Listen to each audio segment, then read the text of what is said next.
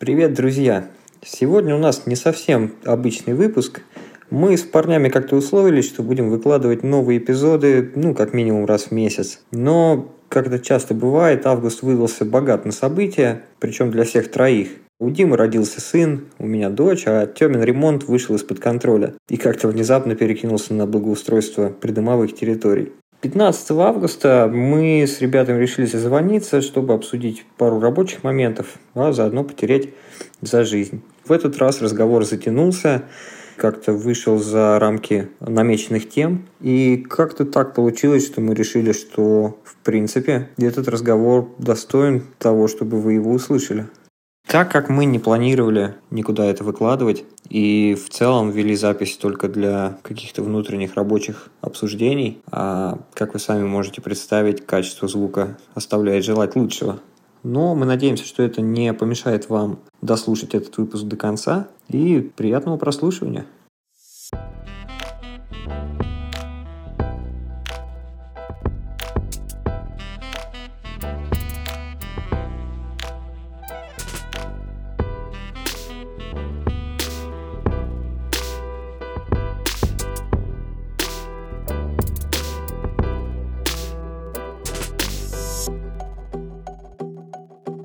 Женя, что насчет феминизма думаешь?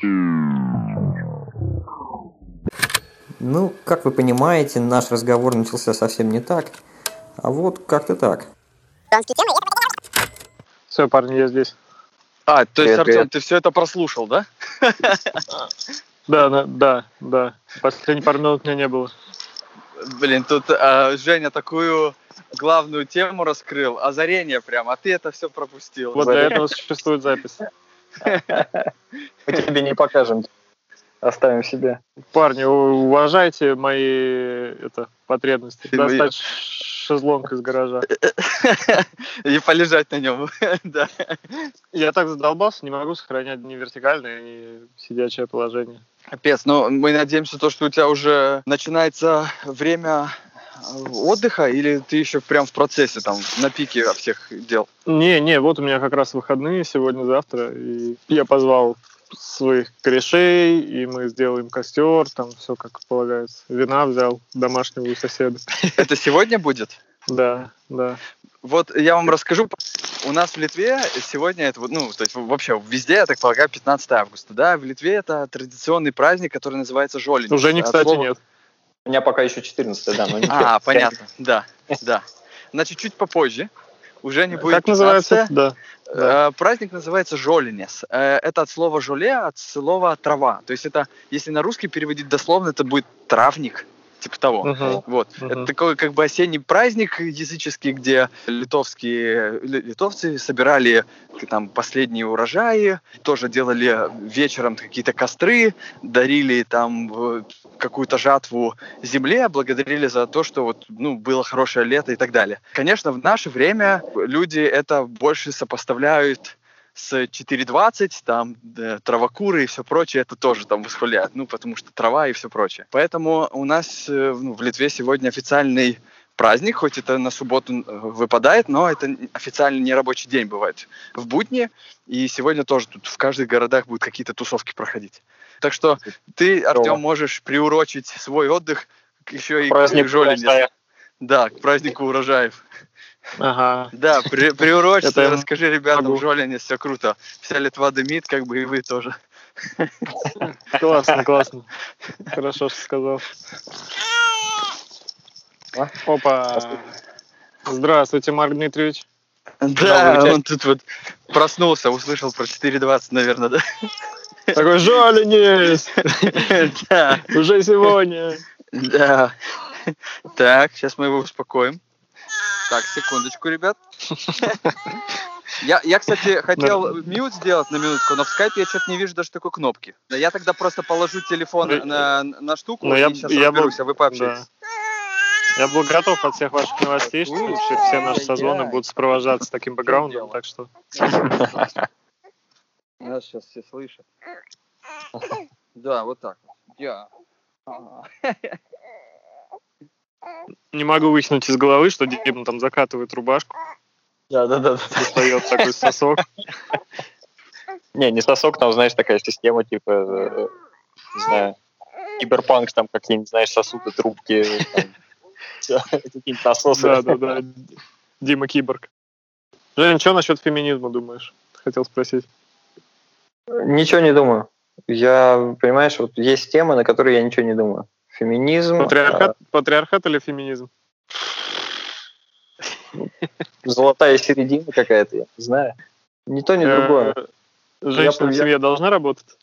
Если она хочет, она может работать. Если она не хочет, она может не работать. Нет такого, что женщина должна. Ага, я тебя понял. Ну да, адекватно. Ну, как бы я поэтому против, точнее, не то, что против, я не высказываюсь на тему расизма, потому что это меня не касается как угнетенное, да, какое-то. Ну, то есть я никогда не был угнетаем по цвету кожи, либо по И, и национальности. никогда не, не угнетал. Я, я не могу гарантировать, но как бы я пока живу в такой парадигме, что нет. И то же самое с феминизмом. То есть я отношусь с очень большим пиететом и уважением противоположному полу. У меня нет этого разделения, что вот ты женщина, значит, ты должна, э, не знаю, гото- готовить, убираться, стирать и детей растить. А я, значит, весь такой крутой буду на охоту ходить и, там, не знаю, деньги зарабатывать. Меня вырастила э, мать, ну, там, начиная со скольки, когда мне было там 7 лет, они в разводе с отцом. И мать вырастила, выкормила двоих детей.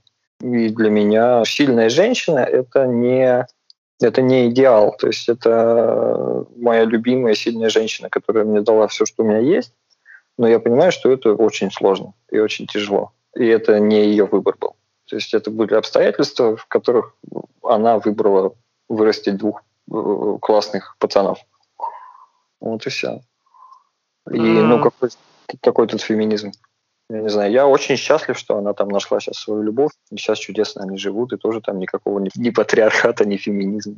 Просто два взрослых человека, которые друг друга уважают, с уважением относятся к занятиям друг друга, к работе друг друга и всего остального. Мне кажется, это так работает. А все остальное это типа бред. И, ну, вот как недавно один мой знакомый сказал, есть такая штука, как а, макротренды, что вот принято, не знаю, топить за феминизм, за либерализм, э, там еще за что-нибудь, да. Мгм. И не, не дай бог ты высказываешься что-то, что идет в разрез, либо идет как-то не так, как этот макротренд, и ты мгновенно превращаешься, если не в изгоя, то, э, ну, короче, волной хейта тебя накрывает, потому что э, тебе начинает прилетать от тех э, свободомыслящих и прогрессивных ребят, которые думают, что вот ты абьюзер, ты потворник там расизма. Ну, хотя, по сути, это просто твое мнение, да. Я как-то сторонюсь вот этих крайностей. Мне кажется, их, ну, как бы жаль, жаль, что они есть. Мне кажется, мир можно воспринимать чуть проще, если просто уважать человека рядом. Ну и какую-то эмпатию испытывать к нему. Да, да. Я думаю, что основной дискурс феминизма, он не из того, что не уважают людей рядом, а именно из-за того, как это масштабировать на систему. Ну, знаешь, там и, допустим, разница в уровне зарплат, продвижении в профессиях, то есть какие-то систематические установки, которые сохранились, и они уже там сотни тысяч лет, и вроде как можно было бы их изменить. Раз мы все не против так относиться к ближнему, понимаешь, да? В, этом разрезе, да, я согласен. Э, Окей, в этом разрезе я за феминизм. Но в то же время феминистическая повестка где-то в прессе почему-то про то, как они переименовывают э, блогеров в блогерок, э, докторов в докторок. И вот я против такого феминизма. М, А что тебе Я не не- нравится в этой идее переименования? Я не понимаю, как это меняет систему. Э, То есть я, ну, я, через принципе, язык, через знаковые системы. Ну так а что меняется? Но то, что у тебя слово становится другого рода. В языке же есть род, он так и называется, мужской и женский. И, соответственно, если ты называешь представителя профессии мужским родом, то ты на уровне символов связываешь, что эта профессия больше свойственна мужчинам. Тем, ну это, я не знаю, где это может быть, но в стране России, где большинство докторов, ну ладно, может не большинство, но очень большая часть докторов женщины. Я не, не вижу причин к этому. То есть там для женщин нет барьера входа в профессию, это раз. На уровень зарплат вот это разделение скорее повлияло бы, мне кажется, как раз в обратную сторону. Если ты разделяешь доктора на доктора мужчину и доктора женщину, соответственно, ты можешь и относиться к ним как, как-то по-разному. А если у тебя доктор э, Иванов и доктор Иванова, Ну, мне кажется, здесь больше причин, чтобы и относиться к ним одинаково. Как-то так. Я, я думаю, что нам нужны не феминитивы, а нейтрофитивы. Чтобы все было среднего рода. Потому что ты можешь не знать, это доктор мужчина или женщина, ты называешь его доктор. Так надо просто называть его доктором. Так а почему нельзя оставить доктор? Ну, как бы, вот я не понимаю вот эту склонность к какому-то усложнению. Смотри, в английском языке нет слова докторин, да, есть слово доктор, оно единственное, единственное в своем роде. И в английском нет, а в немецком, например, есть. Это, ну, ну тут я, я, я, много я, языков, я, и везде своя ситуация. Я понимаю, да, но вот в английском просто, как я тебе говорю, что во всяком случае в Америке, где огромное количество иммигрантов и вследствие чего огромное количество вариаций разных имен и фамилий, когда mm-hmm. ты ищешь доктора э, и видишь его имя и фамилию, ты никогда не знаешь, мужчина он или женщина. Mm-hmm. То есть, да, у них, у них же там у многих нет такого, как у, у, в русском, что женские фамилии кончаются на А там или еще что-то. Mm-hmm. Mm-hmm. И я в таком случае не понимаю, почему, ну, как бы средний род. Ну, окей, мы можем изгаляться, придумывать что-то сколько угодно, но, ну, как бы я для себя не вижу этой проблемы. Возможно, mm-hmm. я, возможно, я ошибаюсь, как, как, как говорится в нашем подкасте. Да-да-да. Ну да, не, если что, мне, мне практика феминитивов тоже не очень нравится. Мне она кажется неудобной, честно говоря. Но я признаю, что есть такая проблема, что... Как это называется, я забыл. Ну, в общем, в каждом языке есть слова, которые похожи на другие слова и так далее. То есть язык развивается, сам ага. понимаешь. И из этого складывается символьная система. И я согласен, что есть связь между тем, что у нас, ну, там, самые какие-то вот прям уважаемые профессии, они мужские, и тем, что при этом в русскоязычном обществе сильный уклон в сторону патриархата. Я думаю, что есть в этом связь, не то чтобы прям железная, вот, но немножко эти ситуации пересекаются. То есть есть проблема в обществе, и есть такая проблема в языке. И вопрос, как можно решить проблему в обществе через изменения в языке. Вот конкретно вот это предложение мне не нравится, но проблема такая есть. Ну вот, знаешь, это опять возвращаясь к началу наших рассуждений, там, мне все равно кажется, что изменения, они начинаются с индивидуального, а не с системы. То есть, когда все больше и больше людей будут проявлять эмпатию и уважение к ближнему, тогда не будет нужды ни в феминитивах, ни в среднем роде, и не будет проблемы разницы оплат. Это называется отношение как к человеку, то есть не как к феминистке, не как там, к черному, не как к ЛГБТ, а просто отношение человека к человеку. Да? Ну, а тебе не кажется, что у нас слишком э, сильная информационное поле сейчас слишком плотное для того, чтобы это было реализуемо. Я согласен, шума много, но когда в этом шуме выливаются в повестку, допустим, вот такие инициативы с феминитивами или еще что-то, или какие-то более радикальные предложения, да? или когда там, я не знаю, движение Black Lives Matter, которое там ходит с протестами по Америке, и вдруг в это же самое время там бегают лутеры, бьют витрины магазинов, э, грабят подряд, но это mm. тоже играет не, не, не, не, не в плюс, да. Я понимаю, что это могут быть разные люди, да, там, но в глобальной повестке э, это на руку не играет ни феминисткам, ни э, угнетенным расовым меньшинствам, никому. Ну, то есть, как по мне, э, ну, окей, я принимаю что у них есть проблема и причины, чтобы с ней бороться, да, но я не понимаю, я не вижу, как те методы, которые они выбирают, приведут их к решению этих проблем. То есть, как по мне, то, что они введут в язык феминитивы, систему не изменит. Угу. И, ну, как бы для меня это будет равнозначно. Окей, я буду теперь говорить не, там, не знаю, не политика, а политиканка, что-нибудь такое. Как бы по-прежнему, мне кажется, будет место для того, чтобы там по-разному оценивать и по-разному платить и по-разному относиться.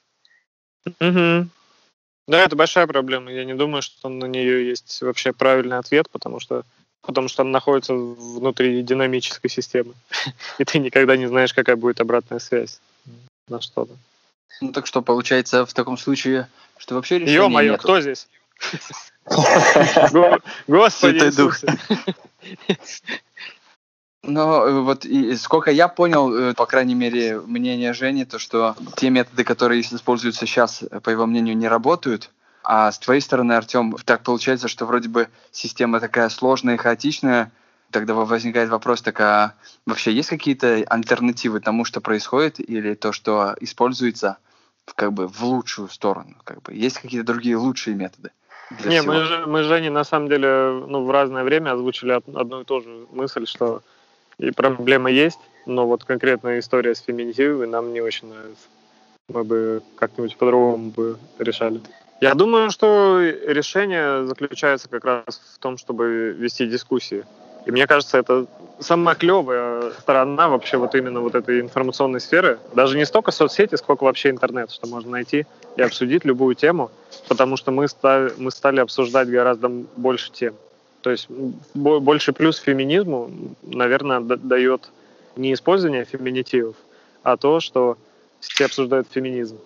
И мы с вами обсуждаем, и мы такие, вот это мне кажется правильным, а вот это неправильным. И а, а что, а почему и так далее. И постепенно э, ну, мы сами устанавливаем новые нормы. Ну, скорее всего, да. Плюс, э, наверное, большего результата можно будет добиться только спустя время, когда поколение сменится. Мне кажется, все все-таки у, у нас, как вообще просто у людей, у вида, есть такая, ну, негативная, может быть, так в этом плане черта, то, что мы, как говорится, да, продукты того, что мы вокруг в себя впитывали с детства, и если человек это сам не осознает, что в нем что-то лежит, и это проявляется наружу, то вряд ли он даже с этим сможет потом справиться э, в зрелом возрасте, там, задавать правильные вопросы, что-то решать, менять это мировоззрение. Понимаете, о чем я? Ну, сможет, но это сложнее с возрастом, да. Да, иногда разговариваешь вот на такие э, темы со взрослыми людьми, и прям видишь, как люди не хотят об этом говорить, потому что им вот эти изменения системы ценностей очень сложно даются. Я думаю, ну, именно и вот из-за того, что мозг уже иначе работает, нейропластичность снижена, и на то, чтобы перестраивать связи между нейронами, нужно прям больше ресурсов. Да, мне кажется, здесь тоже есть одно из простых объяснений, что для них это просто не актуально. Ну, то есть они не понимают, почему, они не понимают, зачем, они не видят проблемы. Ну да, да. Ну, то есть, как бы, понимаешь... В их время, в их молодости было людей... так и так, и им все равно. Как бы ничего страшного же вроде не происходило, к примеру. Дело, дело в том, что все равно, а дело в том, что, ну, представь, ты живешь большую часть своей осознанной жизни, там, 40 лет или там, 50 лет в стране, где официально не то, что геев и голубых, ну, где секса, да, там, грубо говоря, нет. А тут вдруг ты там попадаешь в новую страну, в новый мир, в интернет, и где все вдруг начали кричать, что, оказывается, геев много, и их, оказывается, все притесняют все это время, а ты как бы всю свою жизнь жил и не знал. Никто такие геи, ничего они не... не... И у тебя естественный вопрос, а что они, собственно, хотят? Кто им жить мешает, да? Да. Чего они у меня под окнами с парадами ходят? Ну, там целуются они и целуются, пусть если в квартирах сидят и целуются, да? И вот в этом разрезе мне э, нравится очень иногда думать, что, э, ну вот, окей, мы все такие прогрессивные, либеральные, молодые, замечательные и толерантные. Но при этом мы почему-то не оставляем в себе толерантности для нетерпимости. То есть мы такие эмпатичные, mm-hmm. опять же, к давленным и угнетенным, но нам не хватает эмпатии, чтобы понять и принять точку зрения отличную от нашей. Да, то есть, ну, условно говоря, да, да, есть, я понимаю. Да, Именно допустим, даже вот этих э, старшего поколения, которые не понимают, зачем это надо, к примеру. Ну, да, да, да, да. Ну, грубо говоря, еще такой есть пример, э, что, знаешь, там ты, допустим, в интернете, в полемике, ты видишь человека, который говорит что-нибудь типа «О, черножопые зазнали», там, «О, там, что-нибудь типа такого. И у тебя срабатывает какой-то триггер, да, ну, поскольку в медийной повестке так не принято, и обычно это значит, что человек говно, ты, соответственно, думаешь, окей, с этим парнем я не общаюсь потому что он там по этой повестке высказался как-то так. А в то же время, ну, как бы, ну, я не буду греха таить, у меня куча родственников, которые так говорят, и которые искренне не понимают, что тут там кому не нравится. У меня нет такого, что вот все, я больше там не буду разговаривать ни с кем с ними. Да потому что я прекрасно понимаю, что ну, для них это просто нет такой проблемы. Они не знают, в чем проблема, не понимают ее. Ну, может быть, да, их косяк, что они не хотят ее понимать, не хотят ее изучать вот, вот то, о чем я говорил, если бы было больше эмпатии, в мире было бы гораздо меньше проблем. У меня простая философия любви. Ну, а ты думаешь, эмпатия – это навык, это можно развивать? Да, мне кажется, да. Ну, как бы любой человек, мне кажется, развивает, потому что вот, когда мы максимально нетерпимы и нетолерантны, это подростковый возраст, когда мы максималисты. То есть, да, допустим, у меня всегда было там, что все, если я слушаю музыку, то значит это рок, там, какой-нибудь рок-н-ролл. Бывают там какие-то другие крайности. И потом со временем люди все равно трансформируются. Где-то они идут на компромиссы, где-то они больше понимают, что окей, это все не так однозначно. Это просто вопрос опыта. Подожди, но идти на компромиссы это не то же самое, что испытывать эмпатию к другим. Это же разные вещи. Идти на компромиссы это вопрос договоренности, а испытывать эмпатию это понимать, что переживает другой okay, человек, глядя я, на него. Я неправильно употребил слово компромисс. Вычеркнем.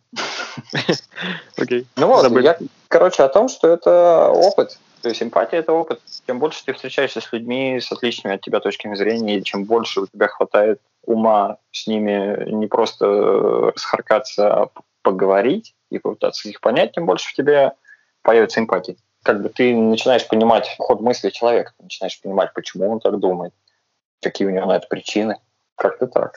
Я, смотрите, у меня просто есть такая идея, что если за какую-то часть психики человека отвечает какая-то биологическая ее составляющая, какая-то область мозга, например, то, соответственно, возможность развития этой части психики, этого навыка или этого, этой способности или еще чего-то ограничена возможностями биологического развития. Мне кажется, что эмпатия, она связана с зеркальными нейронами, теми, которые помогают нам учиться, когда мы очень маленькие смотреть и повторять. И поэтому я думаю, что эмпатию можно развивать, но это окно очень ограничено. Этот предел очень разный у многих людей. То есть есть некоторые люди, от которых ну, бесполезно требовать развивать эмпатию, или они хотят, но они не смогут ее развить, э, просто потому что у них такой мозг.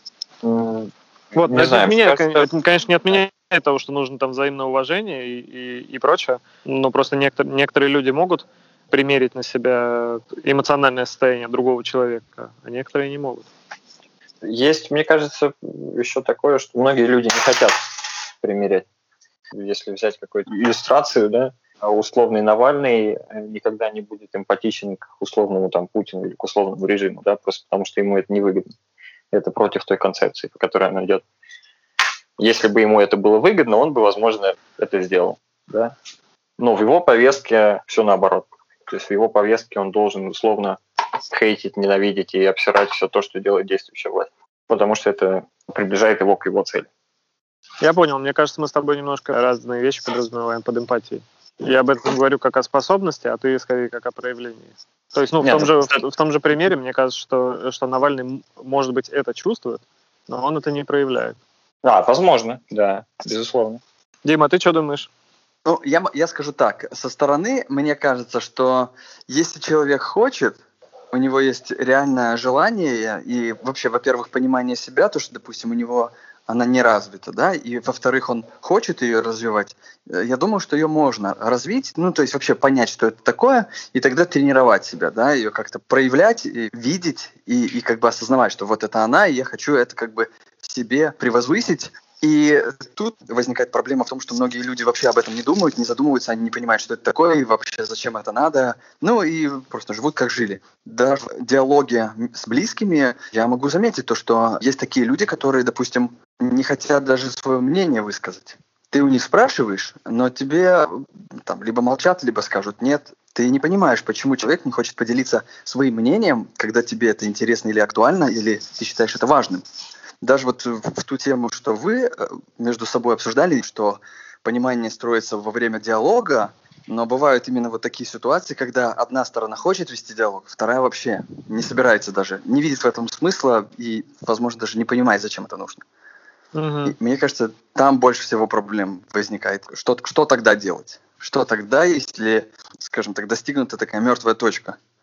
Ну да. Прояв... Но... Проявить эмпатию и попытаться понять, почему же человек не идет в контакт. Хорошо, да, но как это может проявляться? То есть ты идешь на вербальный контакт, на какой-то другой контакт, тебе в ответ, как обратная связь, к примеру, молчание.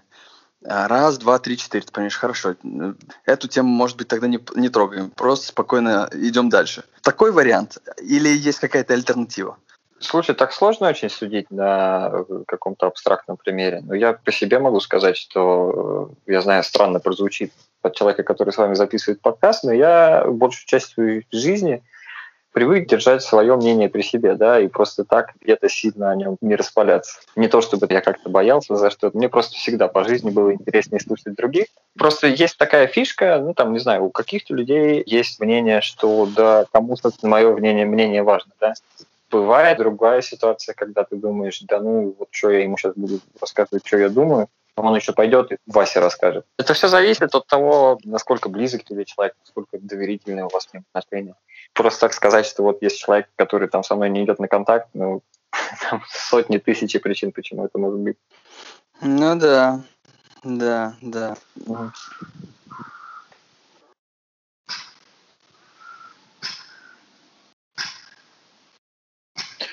Что-то Тёма там, по-моему, опять забор забил. Нет, это... стук, это уже думали, Артем взял за молоток. Я, кстати, понимаю, что, допустим, тема политики – это как одна из закрытых тем, да? К примеру, в Беларуси проходят митинги по поводу там, нечестных выборов. И я наблюдаю два разных мнения. С одной стороны, нашего возраста ребята поддерживают, скажем так, оппозицию именно то, что демократия должна быть, должна быть честность, так как так можно, ну, то есть пора, пора что-то менять. И э, они проецируют это на каналах связи, которые они считают правдивыми. Допустим, там какие-то телеграм-каналы, какие-то правдивые новости и так далее. С другой стороны, э, более старшее поколение не понимает, что там за фигня, все же было окей, там, батька молодец, условно, э, его тут подставляют, и их канал связи – это государственные каналы, которые там рассказывают им выгодный э, подход и, и им выгодную призму. Когда я общаюсь с одной или с другой стороной, естественно, я какую-то больше поддерживаю. Ну, там, например, вот то, что нужно меняться, да, и надеемся то, что все получится. Я ее стараюсь не навязывать никому старшим, потому что здесь очень большой конфликт, поскольку люди не понимают э, моего именно видения, подхода. А у них в голове совсем другая картинка. В таком случае, какая эмпатия должна быть или вообще, э, что стоит делать в такой ситуации? Стоит ли, ну, как-то пытаться им, ну, не то что навязывать, но как-то задавать какие-то правильные вопросы, чтобы они подумали шире или как-то по другим углом посмотрели? Или стоит себя в таком случае больше на их сторону ставить и самому думать, а не ты ли узкомыслящий, и твое мировоззрение здесь неверное, а не их, как ты считаешь? Тут, знаешь, у меня такая есть фигня, ну что, о политике говорить не то, чтобы там это запретная тема, она просто бесполезная тема в какой-то мере. Особенно если ты говоришь mm-hmm. о политике чужого государства, которое к тебе не относится. То есть вот если говорить о конкретном кейсе, про который ты сейчас говоришь, что ты живешь в Литве и общаешься с людьми в Литве, и э, ну, я на самом деле не понимаю, почему для тебя это может быть так важно переубеждать. Я добавлю в контексте понимания вот этого моего кейса, то, что у всех, с кем я говорю, у нас есть родственники там, где это происходит. Мы косвенно как бы связаны, просто, допустим, родились здесь, в Литве, но это как бы отчасти касается кого-то из наших близких. Ну тут как бы опять же, я не думаю, что это тебе нужно их убеждать. Это нужно убеждать тем ребятам и, кстати, тем очень многочисленным людям среднего и пожилого возраста, которые стоят сейчас на улицах в Минске. И, ну, мне кажется, у них нет такого вопроса. Это как все равно, что из России обсуждать проблемы движения черных в Америке э, или uh-huh. из России обсуждать, а что творится на Украине. Ну, это абсолютно пустые разговоры, да. Единственный разговор о политике, который я бы там, вел с какими-то своими родственниками, это если бы завтра, не знаю, надо было идти выбирать президента, и у меня бы вся семья за Путина бы хотела голосовать. Вот тогда бы я бы, не знаю, серьезно... А это уже звоночек. Ну вот, но я э, просто к тому, что ну, смысл что-то обсуждать, о чем-то говорить, есть только тогда, когда это тебя касается. Это мое мнение. Хм. Но если ты считаешь, что говорить о какой-то теме, которая тебя не касается, не стоит, и, допустим, такого мнения э, людей будет большинство, то не приведет это к тому, что эти темы вообще не будут обсуждаться, и тогда ничего не будет меняться. Поскольку все-таки, как вы сказали, то есть нужно обсуждать вообще какие-то вопросы и пытаться понять или как-то разобраться. Не, ну зависит, зави- зависит от того, про какие темы ты говоришь. Допустим, если мы берем тему феминизма, да, так или иначе, она меня коснется или касается, потому что, во-первых, у меня есть жена, которая, да, женщина, которая так или иначе там э, пойдет на работу, да, и мне, как человеку рядом с ней, хотелось бы, чтобы ее уважали, чтобы ее ценили, платили бы ей столько же, как и всем, там, и относились uh-huh. как да, там, то же самое там по отношению к дочери.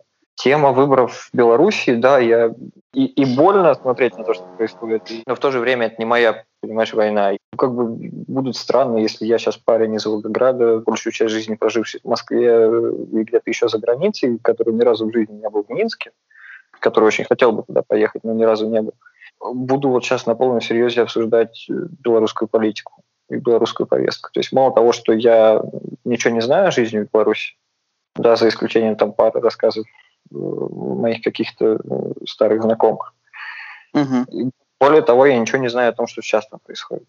Кроме того, что публикуют там, опять же, как, как ты упомянул, в федеральных СМИ и в телеграм-каналах. У меня нет никакой базы, чтобы на эту тему говорить. Да, я да, я, я понял, да. Тут нужно как бы сделать уже тогда в таком случае какой-то дополнительный шаг для понимания всей темы, углубиться вообще в вопросы, в историю и так далее, и тогда уже а выстраивать этого, на, а для этого, на ней. А для этого тебе должны нужны причины и мотивация. То есть, да. понимаешь, если бы я собирался завтра переезжать в Беларусь, это было бы актуально. Я бы сейчас занимался тем, что я бы изучал этот вопрос и разговаривал бы на эту тему, и обсуждал бы ее, и пытался бы понять. Угу но так как я завтра не собираюсь переезжать в Беларусь, и ну, как бы мне бы хотелось когда-то приехать в Минск, и чтобы там все было хорошо, и чтобы люди там жили счастливо и богато, как бы это выбор их. Это выбор тех людей, которые там живут. И я на него сейчас отсюда не могу никак повлиять, сколько бы я об этом сейчас не говорил.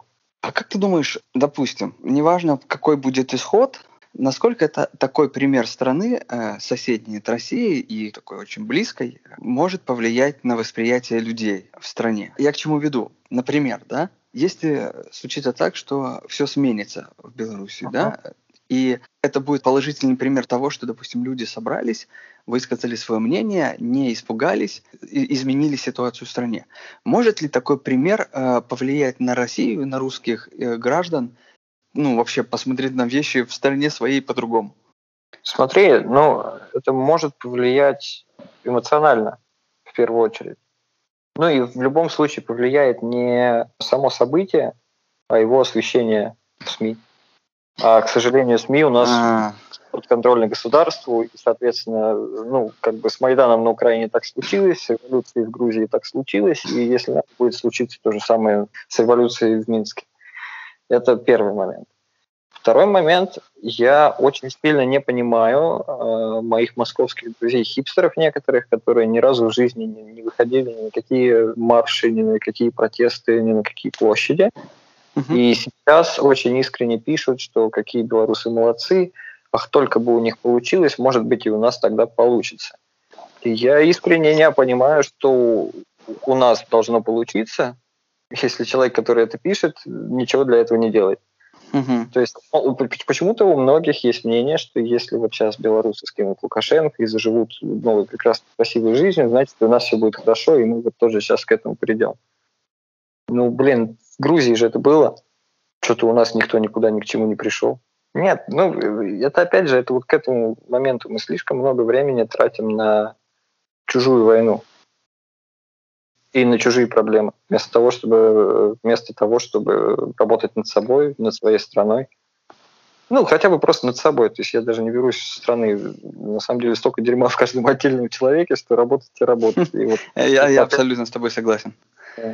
То, что ты сказал, это со мной в положительном плане резонируется, и я согласен, то, что если бы больше людей вообще смотрели больше за собой и как они делают, на что они реагируют, куда они хотят прийти в положительном плане, я думаю, то, что это дало бы в разы больше положительный результат вообще во всем. Да, да. Артем, а что ты думаешь? Смотри, я немножко хочу объединить ваши с Женей идеи про то, стоит, ну, наше ли это дело вообще, что происходит в другой стране или нет. Женя говорит, что он не видит для себя смысла рассуждать, потому что он никогда не был в Беларуси, он вообще он сейчас на другом континенте, и он прав. Но я думаю, э, что ты можешь и скорее должен об, об этом, если не говорить, то хотя бы думать э, даже угу. не из-за родственников, а потому что у твоей страны одна граница с Беларусью. Да. И то, что там произойдет, то, чем там закончится, в любом случае скажется на твоей стране. Ну, и когда в России обсуждали то, что происходит на Украине, это я тоже, ну, как бы разделяю этот интерес. Другой вопрос, что этим очень ловко воспользовались пропагандисты, и это было, ну, прям овер слишком. Но интерес естественный, потому что, ну, вот они твои непосредственные соседи. Но насчет э, того, чтобы там переубеждать родственников или еще что-то, я не знаю, ну, это, конечно, личное дело каждого, кому-то нравятся эти споры. Ну, потому что там очень редко бывает дискуссия, это всегда спор. Я да. всегда рад поговорить с любым человеком, поддерживающим любую точку зрения, если он готов, ну, как бы именно делиться ей, а не, не переубеждать меня. Ну, а вот в такие обостренные политические моменты таких людей довольно мало.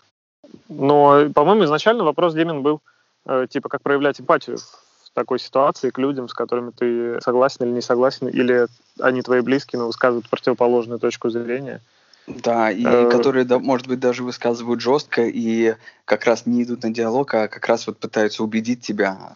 Ну вот для меня ну, в таких ситуациях эмпатия проявляется в одном простом вопросе. Интересно, а почему он так думает? То есть что стоит за этим? Иногда этот вопрос задается впрямую человеку. Типа, а почему? Иногда не задается. А он сам не знает. Ну почему? Многие знают. То, что они тебе скажут причину, не означает, что они на самом деле ее знают. Там мало кто признается, например, в том, что там у него с детства есть какой-то страх, который вот таким образом выливается. Ну, есть, понимаешь, эмпатия это не всегда, это не всегда кристально чистое понимание другого человека. Эмпатия, ну, для меня это принятие и понимание того, что, во-первых, человеку свойственно и простительно ошибаться, а во-вторых, если человек что-то говорит, что-то делает и как-то думает, у него на это есть стопроцентный и то, что я могу их не знать, не дает мне права этого человека осуждать. Да, мне кажется, тут осуждение и переубеждение должно вообще остаться за скобками в любом случае. Да, я, кстати, слышал в одном выпуске врача, вы, наверное, знаете, такой доктор Комаровский есть. И в одном из его выпусков я услышал такую очень интересную вещь. Он говорит, когда я в молодости изучал медицину, нашу там, допустим, там постсоветскую или там советскую, да, то было мнение, что врач должен все знать, и он не имеет права сказать, что он не знает чего-то, и как бы там признать свою ошибку. И я подумал, блин, а ведь я вот этот подход замечаю везде, в разных сферах у старшего поколения. Возможно, в то время люди, неважно какой профессии, учились чему-то, и они не могли по каким-то причинам, может быть, по социальным, признать э, ни себе, ни другим, что они а, либо чего-то не знают, либо показать, что у них недостаточно компетенции и так далее. И это все скрывалось под молчанием, избеганием каких-то тем и так далее. Как пример я просто приведу то, что когда тот врач стал изучать книги по медицине, приходившие там из Европы или из Америки, там как раз было написано, что многие ученые там сходятся к тому, что вот мы знаем столько-то, а вот это этого мы еще не знаем, мы вот там сомневаемся и так далее. И это был радикально другой подход, который, ну, как бы ему помог понять, ага, вот, то есть у нас все твердят, что мы все знаем, мы все понимаем, вот так и так делать надо, а там было все наоборот, более гибко. И, и, и вот тут, мне кажется, тоже появляется такое расхождение именно понятия или общения с людьми когда ты можешь сказать э, и признаться, что, допустим, я не знаю, я не понимаю, но я, может быть, хочу или мне интересно узнать, а другая сторона говорит молчанием или нет, мы все знаем, вот именно так все происходит. Тут, мне кажется, есть еще такой момент, который называется цена ошибки. То есть у всех людей он разный в зависимости от какой-то социальной функции, социальной роли. То есть, грубо говоря, если завтра научно будет доказано, что этот вирус, коронавирус, на самом деле никакая не смертельная болезнь, а что-то нормальное, что-то вполне такое, из-за чего не стоило закрывать экономику половины стран мира и делать безработными миллионы людей. Я даю себе отчет, допустим, в том, что ни один политик, ни одна политическая система стран, где вводили карантины, не может признаться ни себе, ни другим в том, что то, что они убили экономику, это была их ошибка. Они будут давить до последнего, то, что все, что они сделали, они сделали правильно, и что на самом деле коронавирус это по-прежнему очень опасная штука и все такое. Ну, где-то в каких-то случаях вот эта цена ошибки, эта боязнь ошибки, она обусловлено ну, какими-то реальными угрозами. Да? То есть понятно, что если политический деятель там, завтра выйдет и скажет, чуваки, простите, я вас зря на карантине держал полгода, ну, логично, что его карьера как политического деятеля в этот день будет завершена. С другой стороны, есть другой тип людей, которые только думают, что их ошибка будет иметь какую-то цену, хотя на самом деле это не так. Интересное мнение, да, интересно. Я о таком не думал, но прикольно.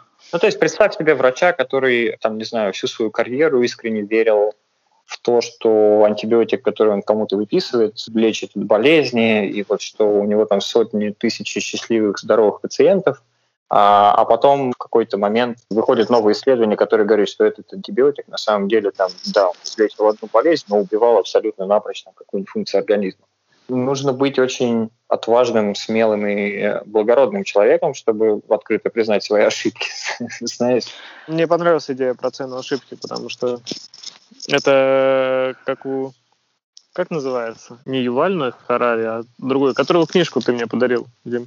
А, Талеб, Насим Талеб. А, да, Насим Талеб. У него же целая книга про это есть, «Рискую собственной шкурой», про то, что, ну, что бывают гипотетические решения, бывают решения, где ты много ставишь на кон. Ты в таком случае ты уже работаешь по-другому. И в этом плане хипстеры, сидящие в Москве, про которых говорил э, Женя, поддерживающие какую-то революцию в Беларуси или гипотетическую революцию в России в будущем, э, это совсем не то же самое решение, не та же самая поддержка, которая у людей, которые по-настоящему выходят туда. Потому что они берут это вместе с риском.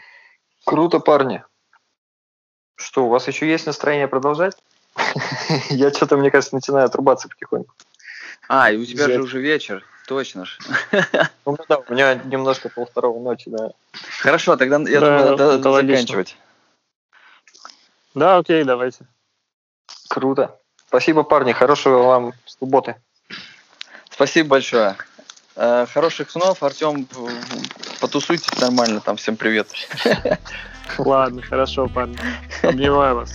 Спасибо да. за это утро. Спасибо вам. Пока. Спасибо. Пока.